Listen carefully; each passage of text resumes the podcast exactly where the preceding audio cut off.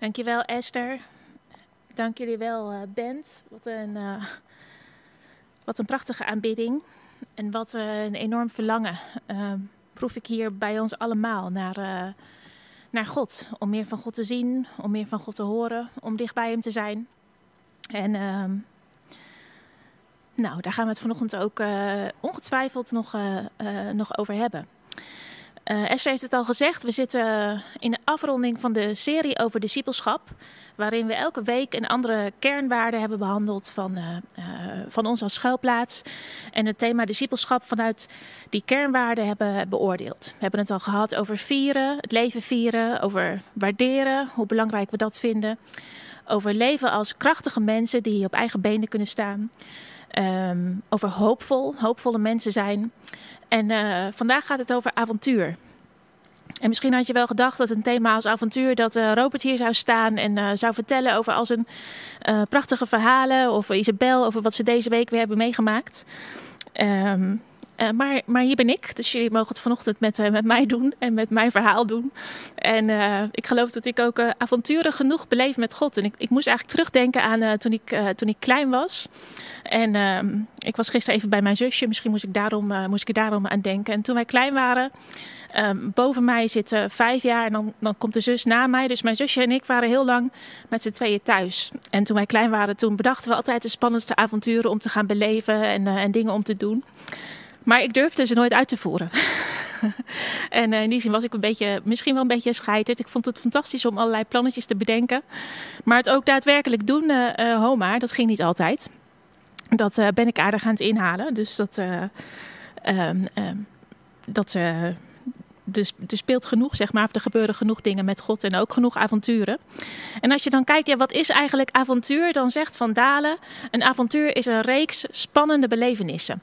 En uh, ja, de, de Bijbel staat er natuurlijk vol mee. Dus uh, toen ik aan het nadenken was van, oké, welk mooi Bijbelverhaal zullen we, zullen we eens gebruiken? En uh, welk Bijbelverhaal kan ik gebruiken om iets over te vertellen of welke persoon?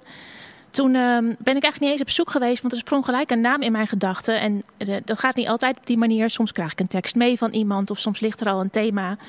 Maar vandaag was het, uh, was het alleen duidelijk avontuur. En, uh, en ik dacht dat God zei heel duidelijk Jonathan. ik dacht, Jonathan, Jonathan kennen we heel goed vanuit de Bijbel. Maar Jonathan heeft altijd een, een, een soort bijrol. Want hij is de zoon van koning Saul en hij is een vriend van David. En als Jonathan ergens om bekend staat, dan is het om zijn vriendschap en zijn trouw. En niet zozeer misschien wel uh, door avontuur. Maar ik ben uh, eigenlijk in zijn verhaal gedoken. Helemaal uitgeplozen, zoals je misschien inmiddels een beetje uh, van mij gewend bent. Want ik hou ervan om dingen in de context te bekijken. Maar het duurde eigenlijk heel lang voordat ik doorhad van wat mogen wij nou van Jonathan leren als het gaat om avontuur. En als het gaat om, ehm, ja, om aan het werk zijn en, en bezig zijn samen met God. En ik wil toch een aantal dingen van zijn leven eigenlijk uh, met jullie delen. En daarna de vertaalslag maken naar het stukje van wat geloof ik nou dat God vandaag tot ons wil zeggen over wie Jonathan was en over wat wij daarvan uh, mogen leren. En dat heeft alles te maken met avontuur.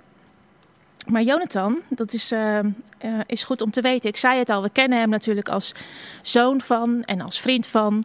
Uh, en vanuit zijn rol die hij had, uh, die hij had in het leger, want hij, uh, hij beleefde zeker wel avonturen en die staan ook in de Bijbel. Ik ga vandaag een aantal teksten lezen, maar als je zijn hele verhaal wil lezen, dan zou ik je willen aanraden om eigenlijk gewoon de hele geschiedenis um, ja, van, van de begintijden van David eigenlijk door te lezen vanaf het moment dat Israël een koning kreeg. En Jonathans verhaal staat uh, verspreid door allerlei hoofdstukken in 1 Samuel hoofdstuk 13 tot en met het einde van het boek uh, 1 Samuel uit de Bijbel. Dus daar kun je uh, Jonathans verhaal vinden. Maar heel korte context. Israël had net eigenlijk zijn eerste koning, koning Saul. Israël wilde heel graag een koning als, als volk van God. Was niet per se Gods bedoeling om dat op zo'n manier te doen, want er zaten ook nadelen aan een koning. Een goede koning was ook goed voor het volk. Maar als je een koning had die niet goed was, ja, dan had je als volk ook een boel nadelen daarvan. Maar Israël wilde dat toch heel graag en zo werd Saul als eerste koning van Israël aangesteld. En Jonathan was zijn oudste zoon. Hij had nog twee zonen en ook nog twee dochters. Maar Jonathan was de oudste. En groeide dus op als zoon van een koning en dus als de kroonprins van Israël, die eigenlijk op zijn bestemming van zijn leven al had liggen van jij wordt de volgende koning. Want na Saul ging natuurlijk de oudste zoon, zoals we dat ook bij de koningshuizen nu vandaag de dag zien, uh, ging het koningschap over van, van vader op, het oudste, op de oudste zoon of op het oudste kind. En zo ook bij, uh, uh, bij Israël. En uh, wat je ook moet weten over die tijd is dat het een beetje de begintijd was van, van allerlei wapens en dingen. Want er staat dan zo'n mooi detail in het verhaal dat er eigenlijk helemaal geen goede wapens waren in Israël. De enige twee die een fatsoenlijk zwaard en een fatsoenlijke speer hadden, waren Saul, de koning, en Jonathan, zijn zoon. En Jonathan was ook de, uh, legeraanvoerder. Hij had een deel van het leger onder zijn, uh, onder zijn hoede. En uh, als Jonathan zijn intrede maakt, eigenlijk in de Bijbel, in het verhaal, dan zien we ook dat hij een, eigenlijk een spannend avontuur beleeft, een spannende belevenis. Waarin hij gelegerd is op een berg en Israël wordt aangevallen door de Filistijnen. En ze zitten eigenlijk een beetje in een padstelling. De Filistijnen hebben zich op een heuvel verschanst en Isra het Israëlische leger op een andere heuvel. En uh, dan bedenkt Jonathan eigenlijk een soort ja, een soort uh, missie voor zichzelf en zijn wapendrager. En ze gaan er met z'n tweeën op uit om een groep Filistijnen te, over, te overmannen. En um, door die geschiedenis heen, die ga ik niet helemaal lezen, maar leren we een aantal belangrijke dingen over Jonathan. En het eerste is dat hij God kende. Want hij heeft een aantal scenario's in zijn hoofd die, die zouden kunnen gebeuren als hij en zijn wapendrager erop uitgaan. En hij zegt tegen zijn wapendrager: uh, misschien is de Heer wel bij ons. En uh, die, die kan ook zoiets doen. Die kan door ons heen een heel leger verslaan als hij, uh, als hij wil. Dus Jonathan was zich bewust dat God er was. En leefde ook met God en luisterde met God. God bevestigde wat hij aan het doen was. En um, nou, op die dag uh, met z'n tweeën maakten ze twintig van de vijand af. Twintig mensen van de vijand. En daardoor kon het Israëlische leger eigenlijk een overwinning behalen op hun vijand. En um, dus Jonathan was, was wijs, was nuchter. Als je later het boek Spreuken leest en het gaat over wijsheid en verstand, nou, dan lijkt Jonathan me nou puur iemand die op zo'n manier uh, altijd handelde en heeft gehandeld. Zijn actie zorgde voor een grotere overwinning. En uh, dan zie je eigenlijk ook het verschil tussen hem en zijn vader, koning Saul. Saul wist eigenlijk niet zo goed wat hij nou aan het doen was. En toen duidelijk was dat Jonathan die overwinning had behaald, toen um, gebeurde er van alles in dat kamp. En er was een aardbeving en iedereen dacht, wat gebeurt hier nou? Wat is hier aan de hand? De Filistijnen waren allemaal bang geworden. En in plaats van dat Saul er gelijk op afgaat, roept hij eerst, wil hij de ark roepen, maar er gebeurt zoveel dat hij ook zegt, nee, laat maar, we gaan gewoon. Dus ze gaan achter de Filistijnen aan en dan zegt hij, ik wil dat niemand iets eet tot ik mij op mijn vijanden heb gewroken. En waar Jonathan de overwinning gelijk aan God toeschrijft, is Saul bezig met zijn eigen wraken, met zijn eigen verhaal uh, daar te halen. En ook dat, is een, uh, ook dat is een verschil. Jonathan die handelt naar eer en geweten, maar met het plaatje van God voor ogen.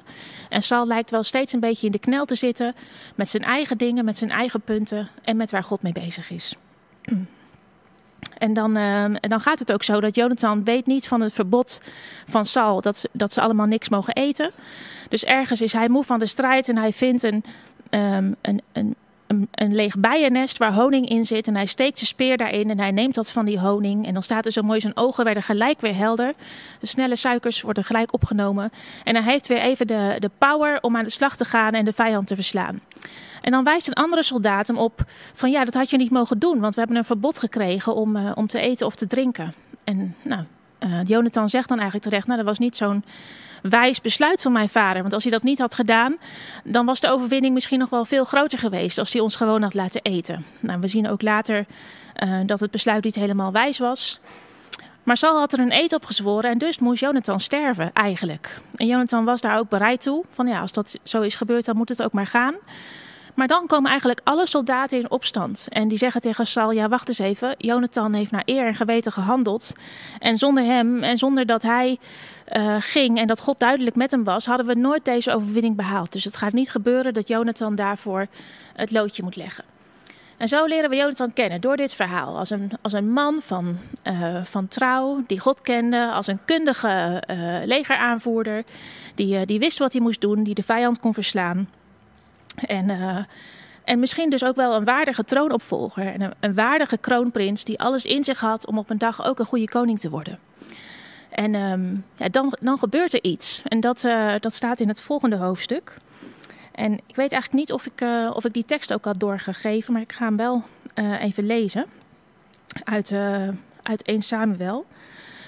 Want Saul was natuurlijk de koning van Israël, maar die doet iets wat, wat niet goed was. Hij, ehm, eh, hij moet een vijand verslaan en in plaats van dat hij doet wat God zegt, kiest hij daar in zijn eigen spoor en voert hij niet exact uit wat God van hem wil.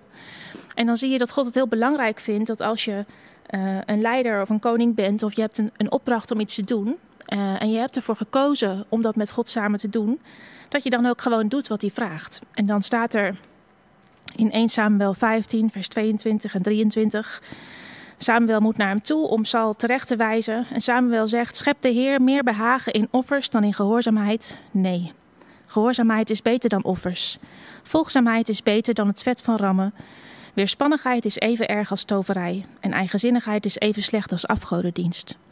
U hebt de opdracht van de Heer verworpen. En daarom verwerpt hij u als koning. En even verderop, en Samuel zei: Hierbij scheurt de Heer het koningschap over Israël van u los. En geeft hij het aan iemand anders, iemand die waardiger is dan u.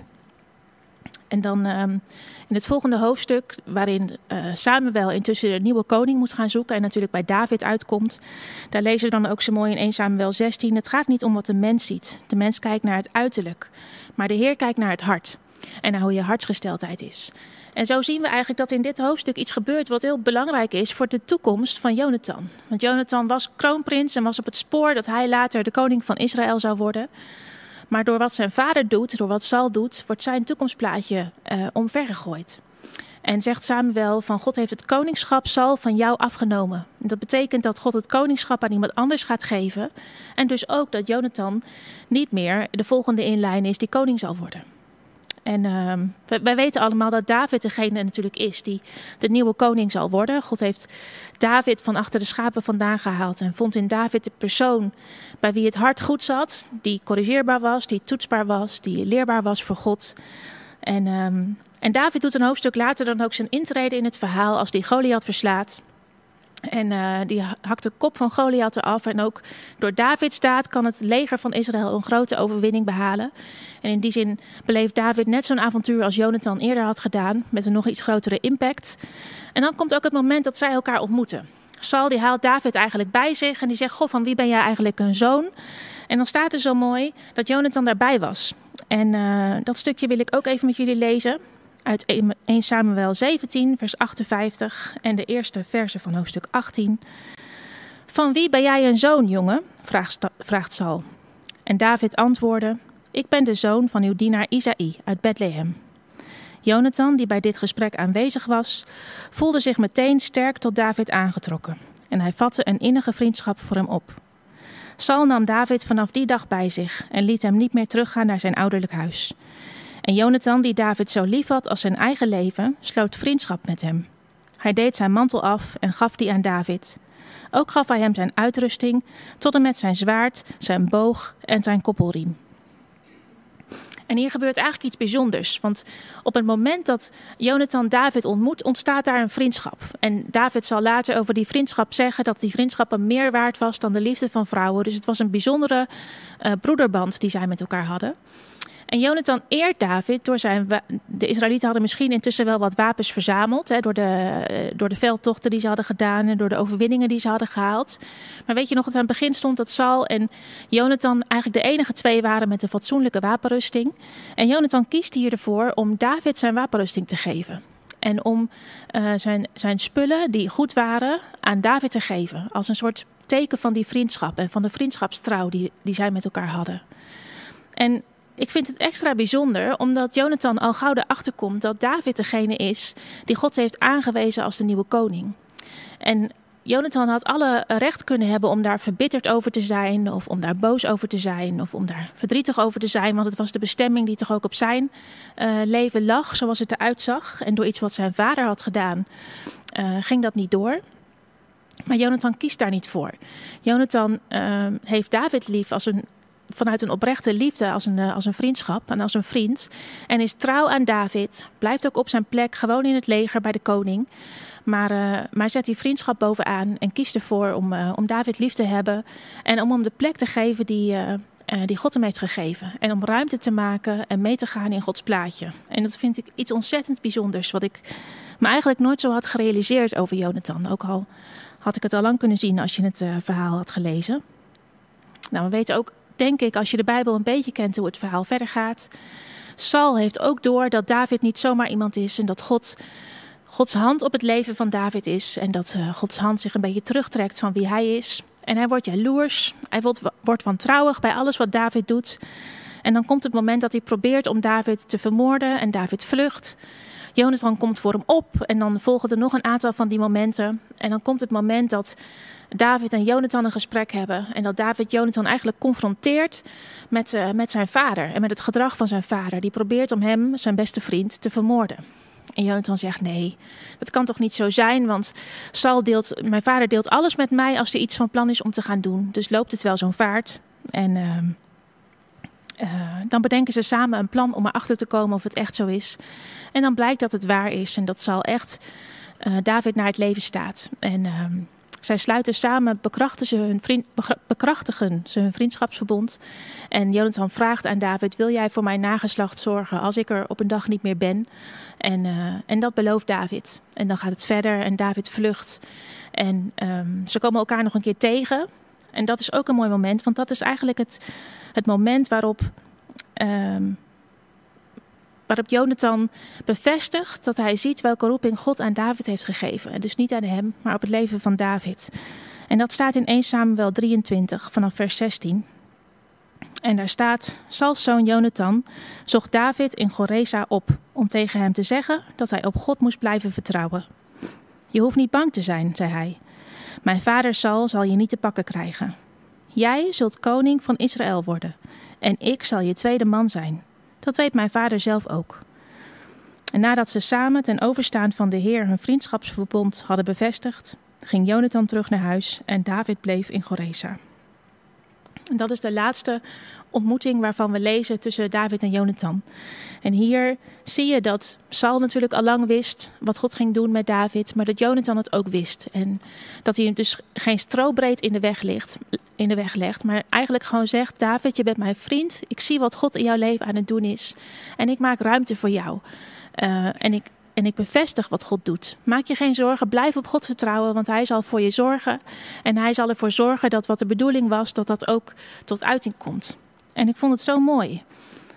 En dan, dan loopt het leven van Jonathan eigenlijk een beetje verdrietig af. Want een paar hoofdstukken later zien we dat uh, David nog op de vlucht is en moet vechten tegen Amalekieten.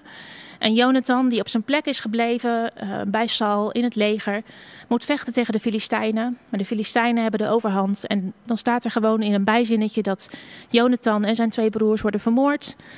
En dan eindigt daar zijn leven. En het leven van Saul eindigt daar ook. En Jonathan is, of David is daar heel verdrietig over en hij komt zijn belofte na. Uh, de lijn van Jonathan gaat ook verder, want Jonathan heeft een zoon gekregen. Die heeft ook weer een zoon. En daar lezen we later uh, in de Bijbel, kun je daar nog verder over lezen. Um, maar David komt zijn belofte na. En ik, toen ik het las en toen ik erover na zat te denken, dacht ik: hoe zou het gesprek zijn geweest tussen God en, en Jonathan? Op het moment dat Jonathan um, later in de hemel komt of Jezus heeft ontmoet. En, uh, ik ben benieuwd wat, wat ze tegen elkaar gezegd zullen hebben over wat er gebeurd is. Want ik vind Jonathan een prachtig voorbeeld van vriendschap en van trouw, die voor mij nog een extra lading kreeg toen ik doorhad wat het betekende dat Jonathan zijn eigen bestemming aan David werd gegeven en dat Jonathan daar niet voor in de weg ging staan. Iets heel bijzonders. En uh, ja, toen ging ik natuurlijk nadenken over: oké, wat betekent dat dan voor ons vandaag?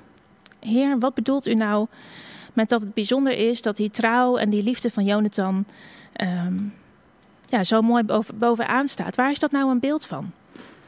En toen moest ik aan denken dat dat God zei van jullie mogen zijn als Jonathan. Je mag je leven inzetten als een, als een Jonathan. En eigenlijk is het dan misschien wel de vraag van uh, als wij een vergelijking of een, een beeld kunnen zijn van Jonathan, in ieder geval even van, vandaag in dit verhaal, dan is David natuurlijk een beeld van de Heer Jezus. En zo, zo kennen we dat ook allemaal. De Jezus kwam ook letterlijk voort uit de geslachtslijn van David. En um, werd de koning, werd, werd onze koning, die wij ook volgen. We hebben het over discipelschap, over Jezus volgen als schuilplaats. En wij volgen Jezus die de koning is. En uh, de eerste plaats daarin is misschien wel um, dat Jezus ook echt uh, de koning is en ook de koning van jouw leven mag zijn. En zoals Jonathan eigenlijk een stap opzij, zit, opzij zet en zegt: David, Jij, bent, jij wordt de koning, God heeft jou uitgekozen. Uh, ik maak ruimte voor jou. Zo mogen wij ruimte maken voor Jezus op de troon van ons leven en als de koning van ons leven. Het gaat uiteindelijk niet om jouw verhaal. Het gaat niet om mijn verhaal, over, over wie ik ben of wat ik doe. Maar het gaat over zijn verhaal.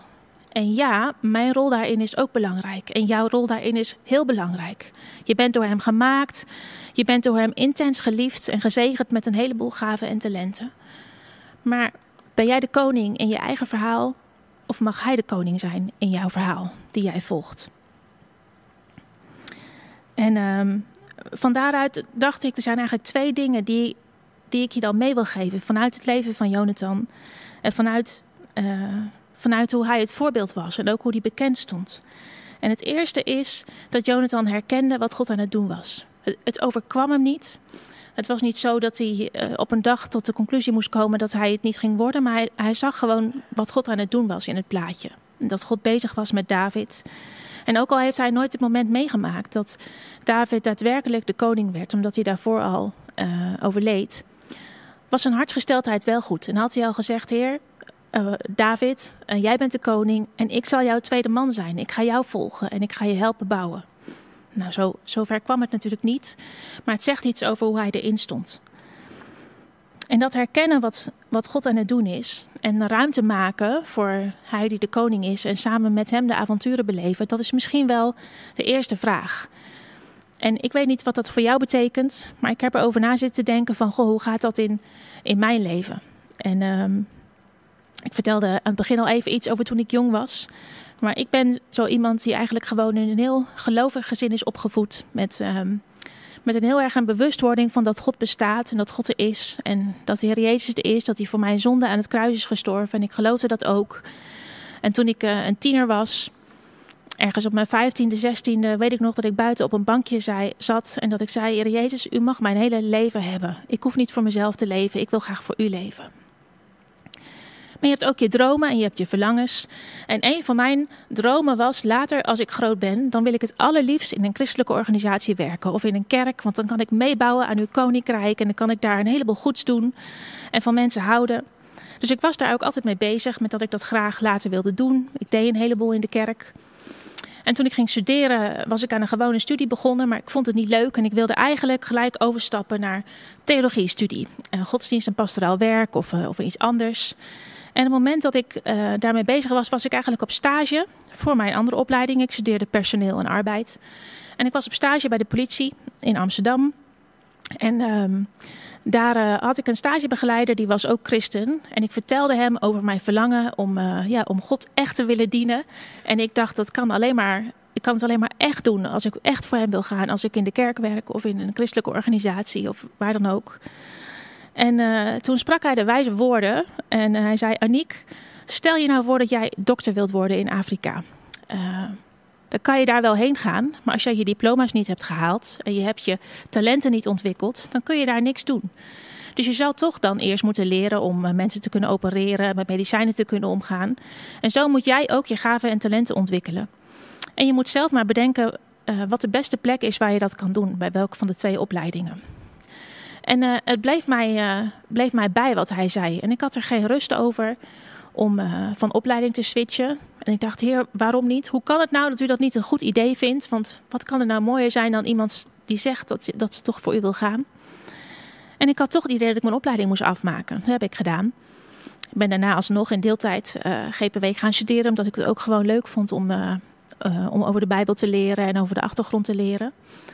En um, nou, mijn carrière ging zo voort en ik, ging, uh, ik had een aantal banen gehad. En toen werkte ik, uh, inmiddels een jaar of acht geleden, ging ik bij mijn vader werken. Werk ik nu niet meer, heb ik een tijd wel gewerkt. En dat is een onderzoeksbureau in de voedselsector. En wij, deden, wij schreven rapporten, hielden presentaties. Ik moest studiereizen organiseren naar het buitenland. Voor allemaal grote Nederlandse voedingsmiddelenbedrijven.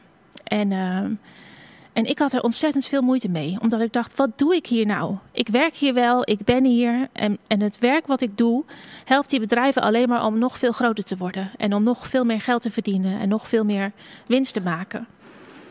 En dat voelt gewoon niet goed. ik heb het gevoel dat ik geen enkele meerwaarde kan hebben hier in het leven of in deze maatschappij door wat ik aan het doen ben. En uh, Heer, zo kan het toch niet bedoeld zijn? En, uh, en waarom kan ik niet wat anders gaan doen? En ik, ik deed dingen daarnaast. Ik werkte voor christelijke organisaties, deed ik vrijwilligerswerk. Het was ook niet zo dat ik daar nooit een baan kreeg aangeboden.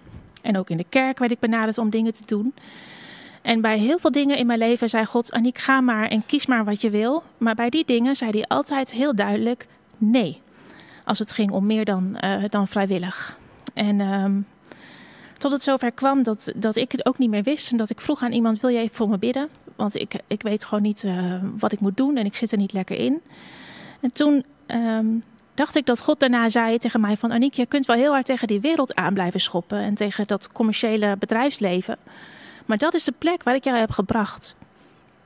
Dat is de plek waar ik jou heb gebracht om mijn licht te laten schijnen. En om mijn liefde te laten zien. En om gewoon van de mensen te houden. En van het ene op het andere moment ging er bij mij een knopje om. En dat ik dacht: oh, oh. Maar als dat de bedoeling is, dan heeft u hier dus ook een plan. En dan ben ik hier dus niet voor niks. En toen was het soort van: nou, dat is goed. Dan blijf ik hier ook en dan ga ik hier werken en dan ga ik gewoon van de mensen houden.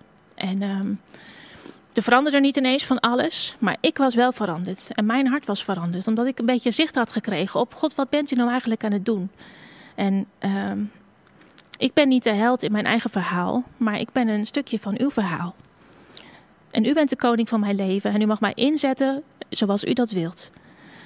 En als je dat, dat doet en daarvoor kiest, dan beleef je ook gewoon een heleboel avonturen met God.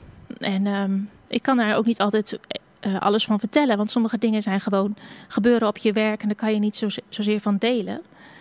Maar als je ervoor kiest om samen met God je leven te leiden, dan gebeuren er een heleboel bijzondere dingen. Of dat, of dat nou zit in bijzondere gesprekken met mensen die jou je hele levensverhaal vertellen. Of in uh, bijzondere dingen die gebeuren in de plaats waar je werkt. Of in met het bedrijf waarin je werkt. Waarin je tot zegen mag zijn en ziet dat God dingen aan het doen is.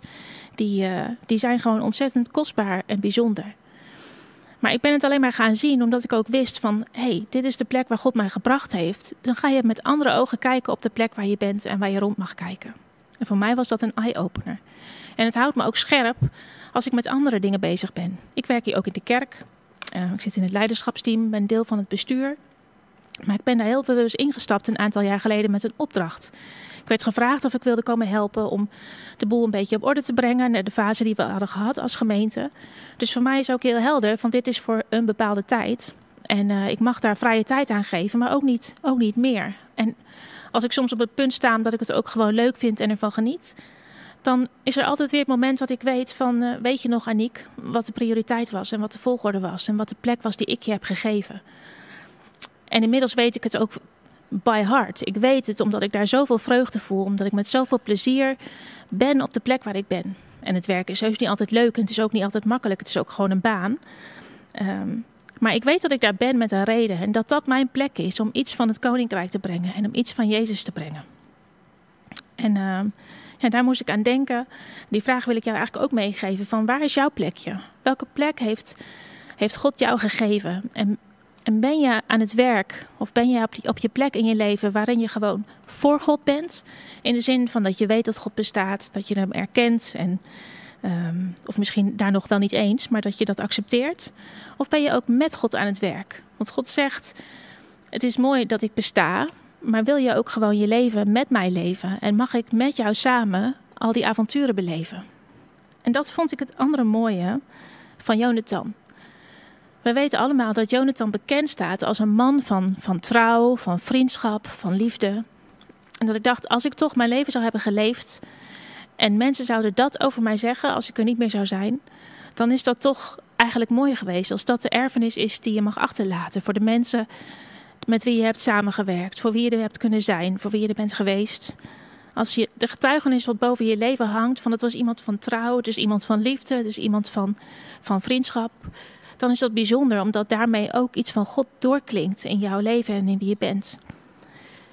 Maar het gaat volgens mij ook bij deze een stapje verder. En dat is dat Jezus je uitnodigt van zo intens als die vriendschapsrelatie tussen David en Jonathan was. Zo mag jouw relatie met mij ook zijn. Zo wil ik betrokken zijn in jouw leven. Als je beste vriend. Niet alleen maar als je koning, ook als je koning. Maar ook als degene die door de dag en door de weken heen met jou die avonturen wil beleven. Allebei heb je je eigen taak en doe je je eigen ding. Maar dat is ook wie Jezus wil zijn. En dat is dus ook hoe jij Jonathan mag zijn. En hoe je in verbinding mag zijn met, met God. Dan krijgt het leven een andere dynamiek erbij. En ik wil je gewoon eens uitnodigen om daar de komende tijd ook over na te denken. Boven mijn preek stond de boodschap Make way for the king. Wil jij ruimte maken voor jouw koning? Maar wil jij ook een vriend van hem zijn, zoals Jonathan een vriend was uh, voor David? En de andere kant op gaat dat ook. Realiseer je wel hoe ontzettend veel God van je houdt. En hoe ontzettend geliefd je bent. En hoe je gemaakt bent met zoveel talenten en zoveel gaven om, om te leven, om te geven, om te gaan. En zet je, dat, zet je dat in? Ben je er bewust van? En ben je er ook bewust van dat je, um, dat je deel bent van een groter verhaal? Misschien sta je wel in, helemaal in passie voor de duurzaamheid van deze wereld. Of misschien ben je wel aan het zoeken en aan het worstelen in je eigen leven hoe het zit met, met jouw huwelijk en met jouw gezin, waar je misschien wel het liefste van weg wil omdat het even moeilijk is. Dan wil ik je gewoon uitnodigen om na te denken over die situatie in je leven en daar te zeggen van, maar Jezus, wat is uw plaatje? Heb ik u als koning of heb ik mijn eigen theorieën, mijn eigen geloof over een bepaald ding als koning gemaakt? En als u de koning bent over mijn huwelijk en over mijn gezin, kan ik dan op mijn plek blijven en erop vertrouwen dat u aan het werk bent en u de dingen aan het doen bent die goed zijn? En als hij je wel naar een andere plek brengt, of als je onderweg bent, of, of je zit moeilijk, heb dan ook het vertrouwen dat jouw koning aan je zij is. En dat je, als je hem dient en hem volgt, dat hij zo dichtbij is zoals David voor Jonathan was. En dat ontstond niet vanuit een, vanuit een moeten of vanuit een plichtpleging, maar het ontstond vanuit liefde. Jonathan vatte liefde op voor David toen hij zag wie hij was. En hun harten hebben elkaar denk ik iets van herkend. Ze hadden allebei eenzelfde soort avontuur beleefd. En zo mag het, mag het ook zijn met, met ons en God. Wil je die liefde van God binnen laten komen in je hart? En uh, ja, wil je samen met hem optrekken om, uh, om de avonturen te beleven die hij voor jou heeft klaarliggen. En die, die, waarvan hij ernaar verlangt dat hij dat samen met jou, uh, met jou kan doen. Daar wil ik je gewoon mee zegenen. En neem dat eens mee om over na te denken.